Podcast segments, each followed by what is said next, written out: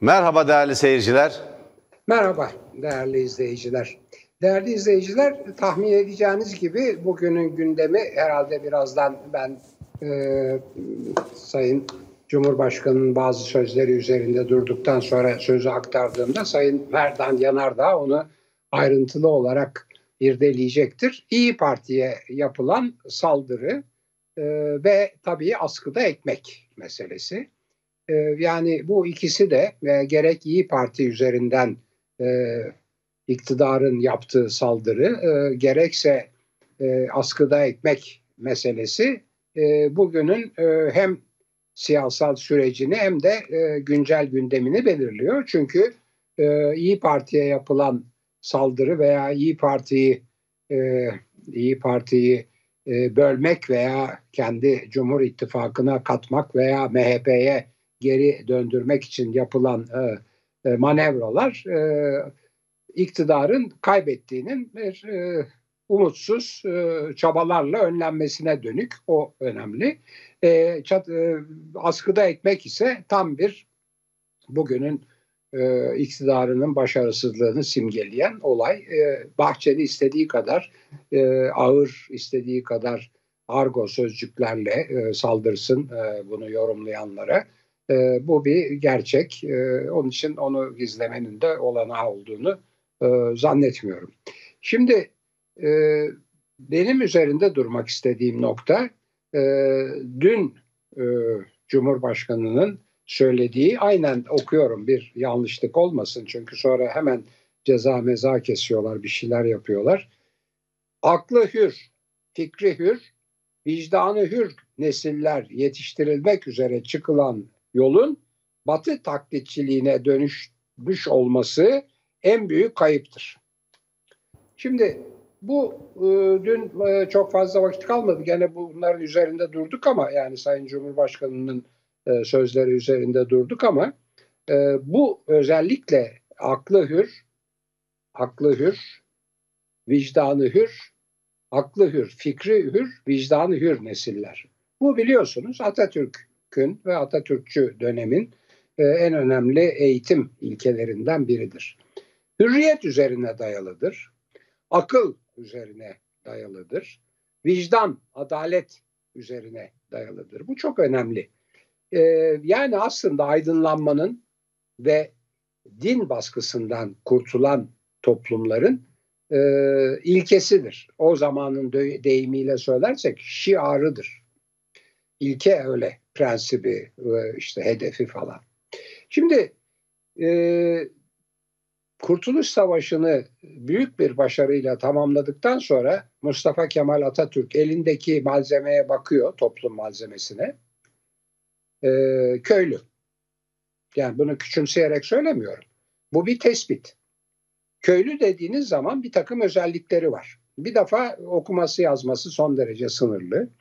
İki, e, tarikatların, ağaların, şeyhlerin, şıkların e, etkisinde diyelim aslında emrinde. Tam bir feodal yapı. Üstelik padişaha bağlı. Kimsin diye sorduklarında elhamdülillah Müslümanım diyor. Türk müsün diyorlar. E, estağfurullah. Türk, Türk küfür olacak filan. Böyle bir yapıda ve Kurtuluş Savaşı'nı kazanmış, düşmanı kovmuş bir dahi, dahi bir komutan, bir örgütçü, müthiş bir insan. Toplumunun çok ilerisinde, insanlığın önünde insanlığın geleceğini görüyor. En ileri toplumların bile daha ilerisini gören bir dahi. Bu toplumu sıçratacak. Nereye sıçratacak? Feodal toplumdan alacak, endüstriyel, kentsel, çağdaş, e, insan haklarına dayalı demokrasiye dönük bir yapıya, bir cumhuriyete kavuşturacak. Nasıl yapacak bunu? Bunu birkaç türlü yapıyor. Birkaç tür, birkaç yolu var bunun zaten. Bütün dünyada bunlar yeniden Amerika'yı keşfetmeye gerek yok biliniyor. Bir tanesi e, eğitimle yapacak. İşte kuşakları eğitecek, gençleri eğitecek. Onun için gençleri çok seviyor. Gençte hitabesi işte e, büyük nutkunu ondan bitiriyor. Türkiye Cumhuriyeti'ni onlara emanet ediyor. İkincisi e, insanları özgürleştirici yasalar çıkararak. İnsanların özgür, özgürleştirilmesinin birinci adımı tabii kadınların özgürleştirilmesi kadınların özgürleştirilmesine karşı çıkan ilk grup dinciler. Dikkat edin dindarlar değil, dinciler. Yani yani dini, imanı, e, inançları kendi siyasal iktidarlarını sürdürmek için kullananlar. Şimdi çok önemli. Ben bugün işte AKP'nin e, kendi aslına rücu ettiğini yani dinciliğe geri döndüğünü yazdım. Vay dinci minci, dinci nedir işte sen ne biçim Müslümansın filan diye itirazlar ya dinci şu kardeşim. Dincinin dindardan farkı halkın din duygularını sömürerek halkı aldatmak dinciliktir. Bu kadar basit. Din duygularını sömürerek halkı aldatmak dinciliktir. Dindarlıkla bunun uzak yakın hiçbir ilgisi yoktur. Ha dindarlıkla tanımlarsak o da şu demek. Dindarların din duygularını sömürerek onları aldatmak dinciliktir. Ve siyasette milliyetçiliği ve dinciliği kullananlar genellikle demokrat değil demagog liderlerdir. Irkçı milliyetçiler, baskıcı milliyetçiler, milliyetçilerin güzel duygularını sömürerek siyasete bunu alet ederler ve baskı rejimlerine bunu dönüştürmek isterler. Dinciler de dindarların dini duygularını sömürerek bunu baskı rejimlerine döndürmek isterler. Şimdi AKP işte bu döndü. Kendi e, eskisine rücu etti. Çünkü bütün bütün müttefiklerini kaybetti. Çünkü biz e, biz milli görüş gömleğini çıkardık, dinci değiliz dedi. Biz muhafazakar demokratız dedi. Demokrasiyi mahvetti. Muhafazakarlığı mahvetti. Dini, imanı, insanları dinden, imandan soğuttu. Dolayısıyla yapacağı hiçbir şey kalmadı. Döndü gene tarikatlara, şeyhlere, şıhlara. Milli eğitimi de bunlara emanet etti. Şimdi buradan dönelim. Mustafa Kemal Atatürk'ün elindeki topluma. İşte bu aslında bunların şimdi döndükleri toplumun çekirdeği o sırada var. 1920'ler Anadolu'su böyle. Bunun e, aşağılamakla, e, yükseltmekle vesaireyle, övmekle, yermekle bir ilgisi yok. Bu bir tespit. Kurtuluş Savaşı'nı Mustafa Kemal Atatürk ve arkadaşları feodal bir yapıda yaptılar. Yanındaki insanlar padişahın dürrizadesine karşı Ankara müftüsünün bulunduğu 50 müftü. Börekçizade Rifat. Onun için ben buradan hep soruyorum. Ey dindarlar, ey ey dini politikada kullananlar, Dürrizade'nin yanında mısınız? Börekçi Rifat'ın yanında mısınız? Cevap verin siyasette dini kullananlar, siyasette İslam'ı kullananlar soruyorum. Dürrizade'nin yanında mısınız? Mustafa Kemal Atatürk'e idam fermanını ve fetvasını yazan ve Vahdettin'e onaylatan, imzalatan Dürrizade'nin yanında mısınız? Yoksa ona karşı çıkan Berekçizade Rifat'ın yanında mısınız? Ve Berekçizade Rifat ve 50 den hatta biraz daha fazla müftünün imzasıyla giden Kurtuluş Savaşı ve vesaireyi Atatürk bunlarla kazanıyor Mustafa Kemal Atatürk. Köylü, eşraf, ayan ve din adamı ve bir elin parmakları kadar sayılabilecek asker ve sivil bürokrat. En ileri o sırada e, aydınlar askerler tabii çünkü eğitim görüyorlar. Onlar harbiye hatta harp okulu ondan sonra işte kurmay oluyorlar filan. Şimdi böyle bir yapıdan böyle bir yapıdan bir çağdaş demokrat bir cumhuriyet kuracak. Ve sloganı koyuyor. Aklı hür, dogmatizme karşı, her türlü dogmatizme karşı, dini dogmatizme karşı sorgulayan, her türlü her türlü emri bu nereden geliyor, nedir, neyin nesidir diye sorgulayan, aklı hür, fikri hür, düşüncesi hür ve vicdanı hür kimseye satmamış. Bugünkünden ileri. Yani bugünkü için bana deseler ki ya hoca sen bugün Türkiye'nin en büyük sorununu ne görüyorsun? Ben bunu söylerim. Aklı hür, fikri hür, vicdanı hür insan bırakmadılar ya o etrafta. Ne yargıda bıraktılar, ne e, meslek kuruluşlarında, ne tabii şeyde, e, bürokraside. Yani hepsini tek kişiye bağladılar. Ne akıl hür, ne fikir hür, ne vicdan hür. Şimdi Dün işte Sayın Cumhurbaşkanı diyor ki bu böyle söylenerek bu yanlıştır demiyor. Çok dikkatle kullanmış. Bu yanlıştır demiyor. Bu bu bu bu böyle nesiller yani aklı hür, fikri hür, vicdanı hür nesiller yetiştirilmek üzere çıkılan yolun batı taklitçiliğine dönüştürülmüş olması diyor. Bunun batı taklitçiliğiyle filan ilgisi yok. Bu bakın bitiriyorum sevgili Yanardağ. Şimdi derhal size vereceğim. Değerli izleyiciler demin dedim ki dincilik dindarların dini duygularını okşayarak onları aldatmaktır. Şimdi demagoji ve demokrasi arasındaki bu farkı da söylüyorum. Batı taklitçiliği nedir, ne değildir? Şunu söyleyeyim. Hristiyan şeriatçılığını savunmak Batı taklitçiliğidir. Müslüman şeriatçılığını savunmak Saudi Arabistan, Suudi Arabistan İslamcı, IŞİD'ci taklitçiliğidir. Hristiyanlığa karşı aydınlanmayı, Fransız aydınlanmasını, İngiliz ekonomisini, Fransız felsefesini savunmak, aydınlanmayı savunmak, aklı hür, fikri hür, vicdanı hür insanları savunmak çağdaşlıktır. İslam şeriatına karşı demokrasiyi, insan haklarını, temel hak ve özgürlükleri savunmak çağdaşlıktır. Bu kadar basit. Bunun doğuyla, batıyla, Hristiyanlıkla, Müslümanlıkla filan ilgisi yoktur. Bu dogmatizmle dogmatizmle akılcılığın karşıtlığıdır. Aydınlanmayla aydınlanmayla baskıcılığın karşıtlığıdır. Dolayısıyla Mustafa Kemal Atatürk'ün yaptığı aklı hür, fikri hür, vicdanı hür nesiller yetiştirmek batı taklitçiliğine filan dönüşmemiştir. Maalesef başarısız olmuştur. Çünkü işte başımızdaki iktidarı görüyorsunuz. Yani aslında aynen aynen asılı şeyde ekmek gibi değil mi? Askıda ekmek gibi işte iktidar da e, maalesef bu aklı hür, fikri hür, vicdanı hür nesiller, kuşaklar yetiştirmenin çok da başarılı olmadığının e, en güzel kanıtı kendileridir. E, bu noktaya Türkiye'yi getirmemeliydi e, o eğitim. Demek ki o eğitim başarılı olamamış.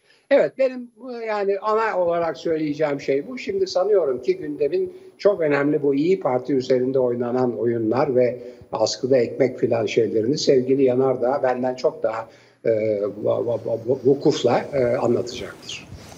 Estağfurullah hocam. Şimdi e, değerli seyirciler Erdoğan bugün de konuştu. E, kabine toplantısından, Bakanlar Kurulu demiyorlar artık. E, kabine toplantısı deniyor. Kabine toplantısından sonra yaptığı e, konuşma önemli. Diyor ki, milli irade tecelli ettikçe e, darbeciler çirkin yüzlerini gösteriyor. Ben merak ediyorum. Bu yüzü, çirkin yüzünü gösteren darbeciler kim? Her sıkıştığınız yerde bir darbeci ve darbeciler edebiyatına sığınıyorsunuz. Darbeciler sizin arkadaşlarınız. Fethullah Gülen çetesi. Ne istediler de vermedik dedikleriniz. Gökten ne yağdı da yer kabul etmedi dedikleriniz. Bitsin bu gurbet diye arkadaşlarınızın salya sümük ağlayarak davet ettiği kişiler. Beraber cumaya gittiğiniz arkadaşlarınız. Cumhuriyeti birlikte boğazladığınız. Yerine dinci, şeriatçı, faşizan bir rejim inşa etmek, orta çağ rejimi inşa etmek için ki ona milli irade diyorsanız o milli irade filan değil, tam bir darbeciliktir. İradeyi milletin elinden almaktır. Arkadaşlarınız darbeci. Ben merak ediyorum. Çirkin yüzünü gösteren darbeciler kim? Arkadaş böyle şey olmaz. 12 Mart sizin darbeniz. Solu ezdi. Kemalistleri ezdi. 12 Eylül sizin darbeniz. Sola ezdi. Kemalist bürokrasiyi ve askerleri ezdi.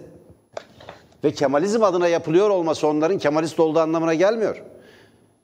Bütün Tabii. tarikatların önünü açan, imam hatipleri yaygınlaştıran, zorunlu din derslerini koyan, rabıtayla ilişki kurup ihvancı ideolojinin Türkiye'de yaygınlaşmasını sağlayan 12 Eylül rejimidir. Biz 12 Eylül hapishanelerini biliyoruz. Orada bir tane İslamcı yoktu. Sizler yoktunuz. Sizler yoktunuz. Hiçbiriniz orada yoktu. Dolayısıyla ben merak ediyorum. 28 Şubat mı? 28 Şubat size yaradı. AKP 28 Şubat'ın çocuğudur aynı zamanda. Tabii, tabii.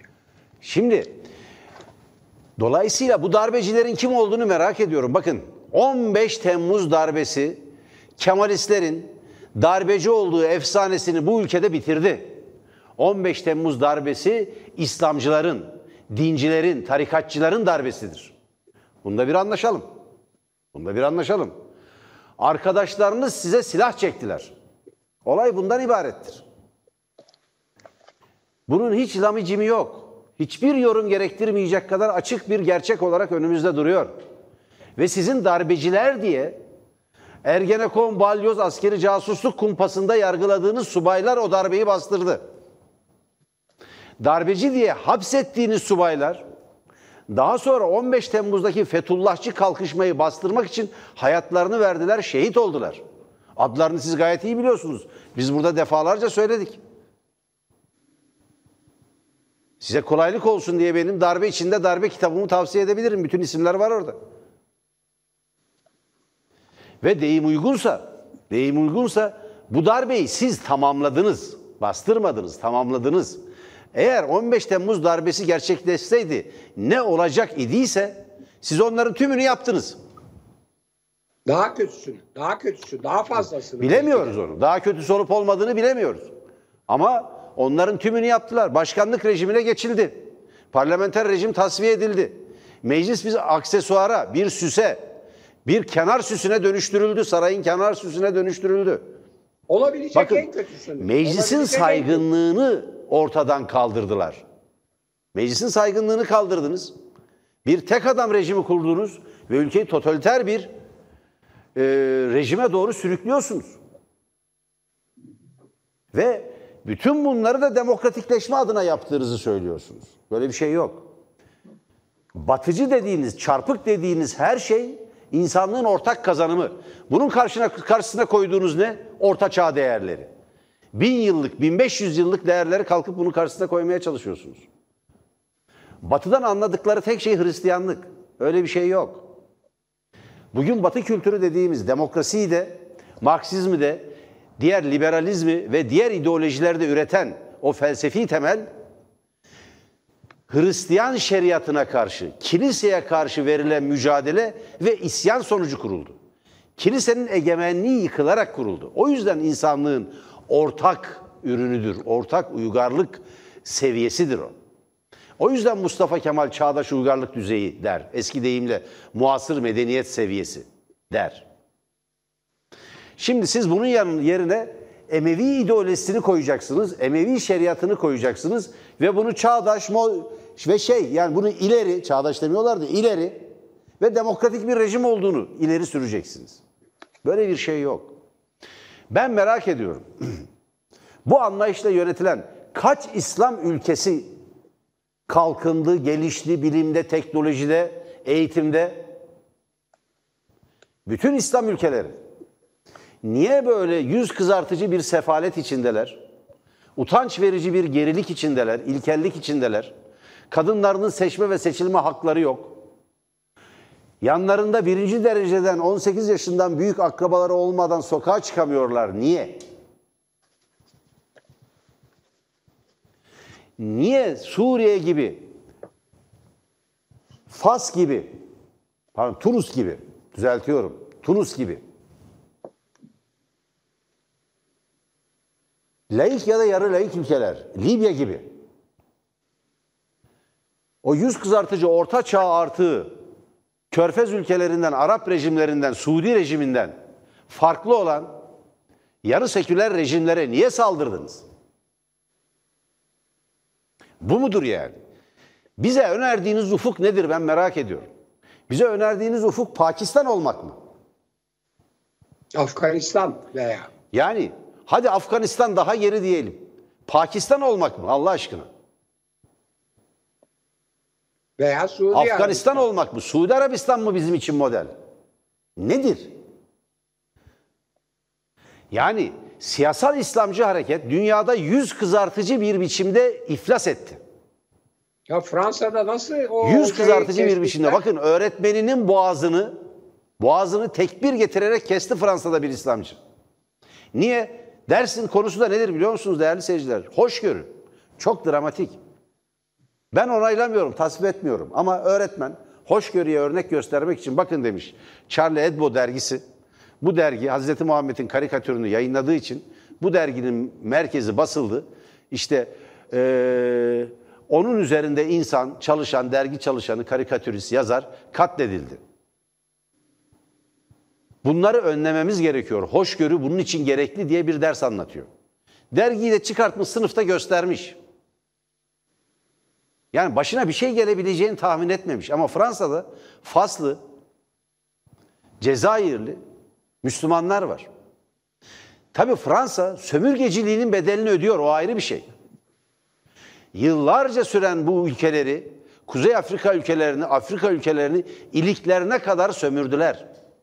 Fakat oradaki İslamcılar hem Fransa'da yaşayacağım diyor, hem de ben 1500 yıl önceki orta çağ koşullarını burada hayata geçireceğim.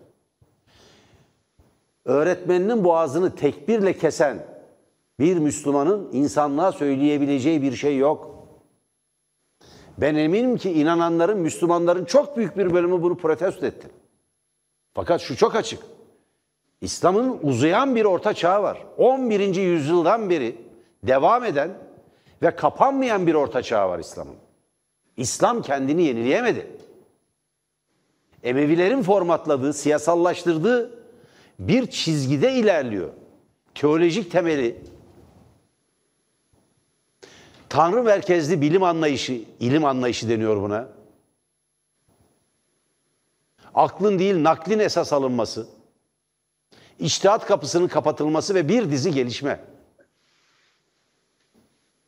Ben bunları yakında İçtihat Kapısı adlı bir kitabımda ortaya koyacağım. Üzerinde çalışıyorum. Benim ayrıca akademik çalışma alanım da bu konudur. Bilenler bilir. Ama şimdi mesela Batı tak demokrasi Batı taklitçiliği midir? Evet, İslamcıların önemli bir kısmı demokrasiyi şirk koşmak. Allah'ın iradesine ve hakimiyetine ortak olmaya çalışmak diye en büyük günahlardan biri olarak sayarlar. Kim milli iradeye karşı merak ettim gerçekten. İstanbul seçimlerini iptal ediyorsunuz. Baro seçimlerini iptal edip baroyu bölüyorsunuz. Kazanamadığınız seçimleri iptal ediyorsunuz. 7 Haziran 2015 seçimlerini böyle iptal etmediniz mi? Dolayısıyla durum şu. Bizi birleştiren, toplumu birleştiren ortak zeminler kalmadı, imha edildi. Sayın Erdoğan'ın yapacağı şey gerçekten milli iradeye değer veriyorsa ki vermelidir. Vermelidir. Türkiye Cumhuriyeti'nin Cumhurbaşkanı'nın vermesi gerektiğini, verdiğini düşünüyorum. O halde, o halde ülkenin önemli bir kısmına parmak sallayıp onları tehdit edip aşağılamaya kalkmamalıdır. Birleştirici olmak durumundadır. Ve kimse o dar çirkin yüzünü gösteren darbeciler bize göstermeli. Kim? Ben merak ediyorum arkadaş. Kim bunlar ya? Siz biliyor musunuz hocam? Hayır, şimdi ben o noktadan e, madem siz e, öyle devam ettiniz, ben de zaten o aklımdaydı dünden bugüne gelerek. Yani Sayın Cumhurbaşkanı'nın e, darbecileri suçlaması biraz e, doğrusu bende bir gülümseme yarattı. Çünkü kendisi 2014 e, 2014'teki e, Cumhurbaşkanlığı seçimlerinde başbakanlıktan istifa etmeden seçime girerek en büyük darbeyi yapmıştır demokrasiye karşı. Ayrıca ondan sonra e, sizin şimdi söylediğiniz gibi 2015 seçimlerinin 7 Haziran seçimlerinin sonucunu yerine getirmeyerek yani iktidar partisi kuramayınca hükümeti muhalefete görev vermeyerek 5 ay oyalamış, ikinci bir darbe gerçekleştirmiş. Bütün bunların sonunda zaten bunların temelinde 2010 referandumu bir darbe referandumudur. Çünkü o referandumun yani yargının bağımsızlığını ortadan kaldıran bir referandumun halk oyuna sunulması mümkün. Eklemek istiyorum. Eğer Buyurun. Sayın Erdoğan bize o darbecilerin çirkin yüzünü gösterirse birlikte mücadele etmeye hazırım. Gayet tabii, gayet tabii. Şimdi Göstersinler bize lütfen. Tabii.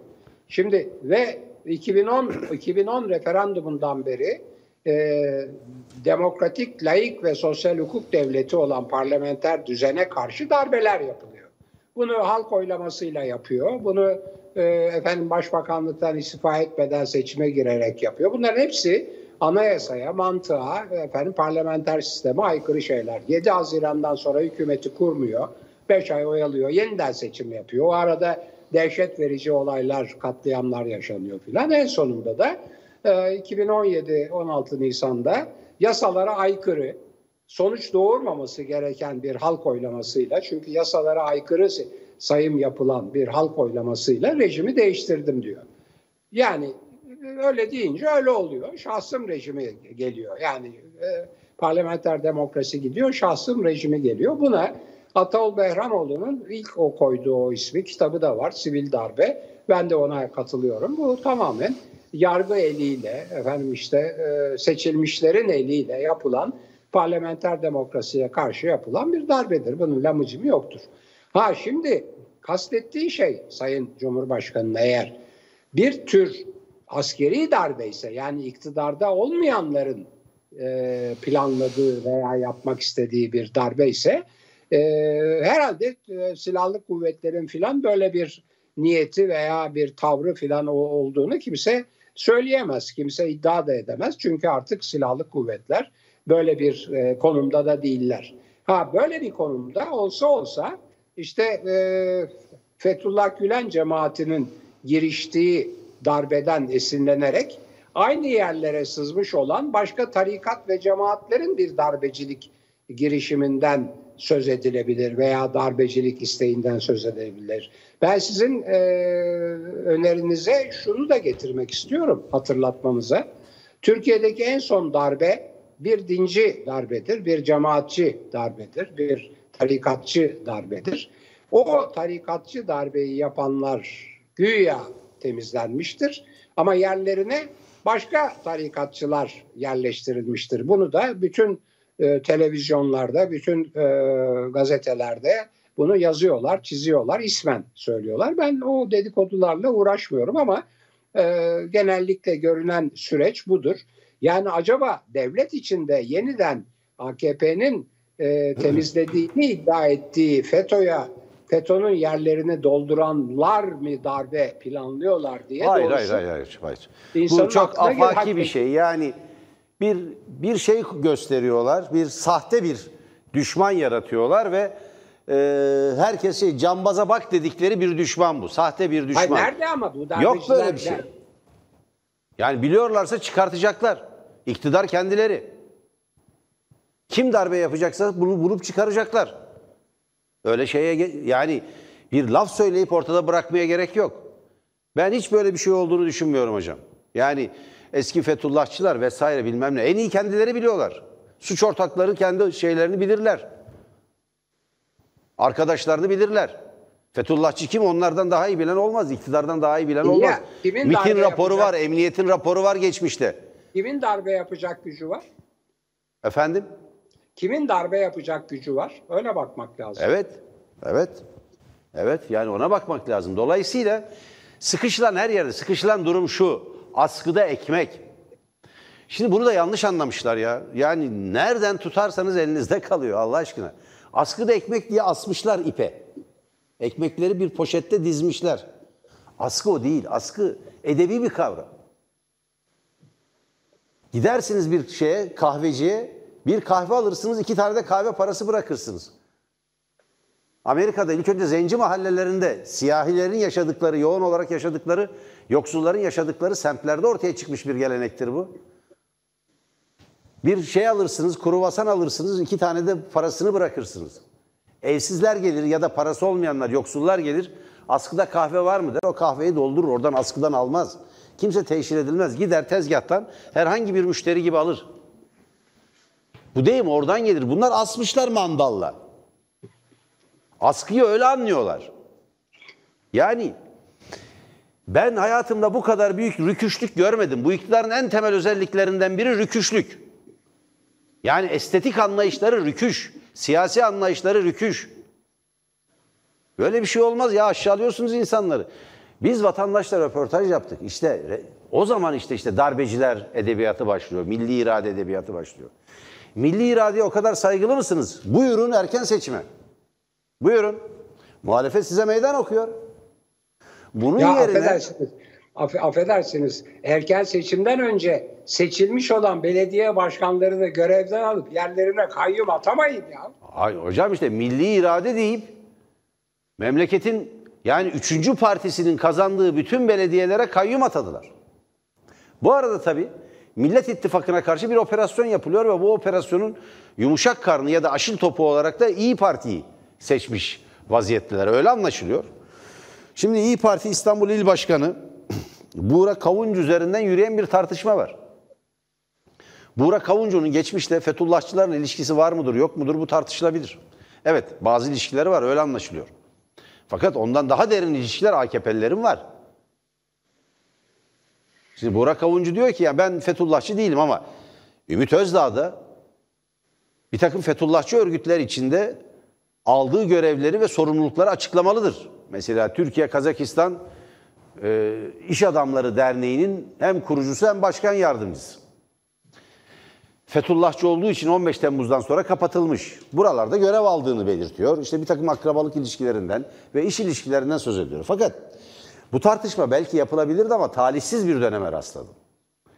Yani Millet İttifakı'na karşı bir operasyon yapıp İyi Parti'yi vurmaya çalıştıkları bir döneme bir döneme denk geldi. İyi Parti ve Sayın Meral Akşener eğer varsa Fethullahçıları tasfiye etmelidir. Hiç, hiç tereddüt etmemelidir. Ama Sayın Akşener'in bir söylediği şey doğrudur. Ne zamanki anketlerde yüzde 13 ile 15 arasında çıkmaya başladık, böyle bir saldırı bekliyorduk dedi. Bunu da önemsemek gerekir. Bunu da önemsemek gerekir. Ee, dolayısıyla bunu bir e, bu olayı takip edeceğiz. Anketler çünkü hakikaten İyi Parti'yi çok rahat bir biçimde e, barajı geçtiğini, yüzde 13 ila 15 bandında bulunduğunu, MHP'nin barajın altında kaldığını, AKP'nin evet. 2002-3 Kasım seçimlerinin gerisine düştüğünü, yüzde 25 civarında oyunun olduğunu gösteriyor. AKP ve MHP'yi topluyorsunuz bazı anketlere göre. Yüzde 30 ancak geçiyor. Yüzde 32-33. Dolayısıyla bir erken seçimde mutlak bir şekilde kaybedecekler açık. Evet. Bu nedenle erken seçimden kaçıyorlar ama o alana dönük bir dizi operasyon yapıyorlar. Evet. Bunu görüyoruz. Evet. İyi Parti üzerinden yürüyen tartışmada, HDP'ye yönelik saldırılarda, İyi Parti ve HDP arasında bir ilişki, bir irtibat olduğuna dair iddialar da bu operasyonun birer parçası. Hemen hatırlatalım. Sayın Erdoğan, Sayın Erdoğan yuvaya dönmeliler dedi. Evet, evet. Yuvaya dönmeliler evet. dedi. Evet. Devlet Bahçeli çağırdı. Yani Meral Akşener ve İyi Parti'yi Millet İttifakı'ndan koparmaya çalışıyorlar. Bir şey evet. söyledi Meral Akşener, başıma silah dayasanız gelmem dedi. İşte evet, budur. Çünkü işte başkanlık budur. Rejim, başkanlık rejimine karşıyım dedi. Evet şimdi burada e, benim biraz evvel söylediğim bir ilkeyi hatırlatacağım değerli izleyiciler. Dincilik ve milliyetçilik esas olarak bunlar kimliklerdir. Seçilmiş kimlik değildir. Doğuştan gelen kimliklerdir. Bir aileye, bir ülkede, bir coğrafyada, bir toplumda bir aileye doğarsınız ve doğduğunuz anda belli bir din, mezhep veya bir ırk ve ve veya, veya da değil ve bir ırk mezhep e, bir bir din ve mezhep e, ve bir ırk ve milliyet kimliğiyle doğarsınız. Eğer siz sıfırsanız, hiçbir değeriniz yoksa, bu kimliklere katacağınız hiçbir şey yoksa bu kimliklerle övünmeye kalkar, bu kimlikleri siyasette egemen kılmaya kalkar. Üstelik siyasette yapacağınız, kuracağınız baskı rejimini de bu kimliklere dayamaya kalkarsınız. Bunun adı faşizmdir arkadaşlar, değerli izleyiciler. Dine ve mezhebe, ırka ve milliyete dayalı siyasi baskının adı faşizmdir. Ha ama bunlar Cumhuriyetle belki... hesaplaşanlar ki Erdoğan'ın son iki konuşması da böyle Sayın Erdoğan'ın tabii ki başka bir rejimi hedefleyecekler. Evet. Şimdi fakat bunlar insanların kimlikleri olduğu için mukaddes de değerlerdir. Çünkü insanı bir anda tanımlıyor. Ben bunu Amerika'ya gittiğimde keşfettim. Nereden, nereden, kimsin, nereden geldin diyor aksanımdan bakıyor. Ne kadar iyi İngilizce konuşursan konuş. İlk gittiğin günlerde aksan belli ediyor tabii ki. Yani Türk, Türk'üm diyorum. Ha e, Müslümansın filan diyor.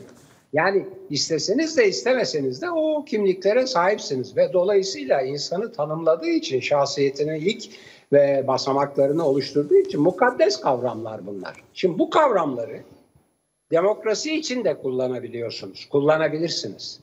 Bu kavramları Atatürk milliyetçiliğiyle kullanıyorsanız kendi milliyetinizi başka milliyetlerin emperyalizmi ve baskısı altında ezilmeyen bir kimlik olarak kabul edip bütün diğer kimliklerle eşit görebilirsiniz. Ama siz eğer Hitler'in yaptığı gibi kendi milliyetinizi bütün milliyetlerin üstünde üstün ırk olarak görüp onları yönetmeye kalkarsanız onun adı faşizmdir. Şimdi arkadaşlar, değerli izleyiciler, sevgili dostlar, ne diyeyim bilemiyorum, evlatlarım, kardeşlerim. İyi Parti ile MHP arasındaki önemli fark buradadır. Maalesef MHP'nin kullandığı ideoloji baskıya dönük bu iktidarın e, koltuk değneği olma ideolojisidir, yanlıştır. Buna karşılık Meral Akşener'in İyi Parti'nin kullandığı milliyetçilik ideolojisi demokrasiyi yeniden ihdas etmeye, eşitliğe, özgürlüğe, bağımsızlığa dönük bir milliyetçiliğin kullanılışıdır. Bir Atatürk milliyetçiliğidir. Onun için olumludur. Bu kadar basit. Buna tahammül edemiyorlar. Ama tabii yumuşak karın gene de milliyetçilik ve kimlik olduğu için devamlı Türk milliyetçiliği, Kürt milliyetçiliği, Kürtçülük, Türkçülük üzerinden gidip karşıtlık ve düşmanlık yaratarak milliyetçiliğin demokratik, eşitlikçi, özgürlükçü kullanımını engellemeye çalışıyorlar. Bu demagojidir. Bu milliyetçilerin duygularını okşayarak onları yanlışa sevk etmektir. Buna inanmayın. Aynen dindarların duygularını okşayarak onları yanlışa sevk etmek gibi. Evet hocam çok haklısınız. Şimdi e, Sayın Erdoğan'ın fikri iktidarı ele geçiremedik demesi zaten başlı başına Bu. bir cumhuriyetle evet aynen bu ve bir cumhuriyetle hesaplaşma amacını taşıyor. Yani sizin fikri iktidar dediğiniz bu devletin kuruluş felsefesidir. O felsefeyi tasfiye etmeye çalıştığınızı ilan etmektir. Cumhuriyetle bir sorununuzun olduğunu ilan etmektir. Bunun anlaşılması gerekiyor. Durum şu, son derece açık, son derece açık. 54 yaşındayım, cebimde 1 lira para var diyen mikrofonun önünde ağlayan insanların ülkesi artık burası. Erzurumlu amcanın 6 yumurta alıp 7 lira veriyor. 11 lira vereceksin amca deniyor. Amcanın parası yok. Ve amca ağıt yapa, yakarak kendi yerel aksanıyla ağıt yakarak dükkandan ayrılıyor, marketten ayrılıyor. Şimdi orada arkadan bir gülen insan sesi var. Bir gülen. Şimdi biz o ağıt yakan amcanın yanındayız. Gülen ise kendi şeyine, dramına ağlaması gerekirken gülüyor. O bir delilik anı, bir komiklik filan değil. Yumurtaları bırakıyor o amca, bırakıyor. Bırakıyor o tezgahta. 6 lirasını alıyor ve gidiyor 6 yumurta birer liradan 6 tane yumurta alacağı için 6 lira veriyor. 11 lira dediklerine göre demek ki 160 kuruş filan yumurta. Erzurum'da. Ülke böyle bir ülke. Evet hocam yarın görüşmek dileğiyle diyelim. Hoşçakalın değerli seyirciler. Evet. Askıda ekmek de ekmeği asmak demek değildir. aynen aynen. Bizden sonra hemen 21'de Tuğba Emlek var. Lütfen kaçırmayın. Mercek programında Türkiye'nin gündemi derinliğine alınacak. Tele olun. Tele yalnız bırakmayın. Dayanışmayı büyütelim. Birliği büyütelim. Ve aydınlık için, Türkiye'nin geleceği için ortak mücadeleyi ve ortak çabayı, ortak sevinçleri çoğaltalım. Hoşçakalın. Evet. Bu baskı günlerinde sadece ruh sağlığınıza ve beden sağlığınıza değil, kişiliğinize, haysiyetinize ve şerefinize de sahip çıkın değerli izleyiciler.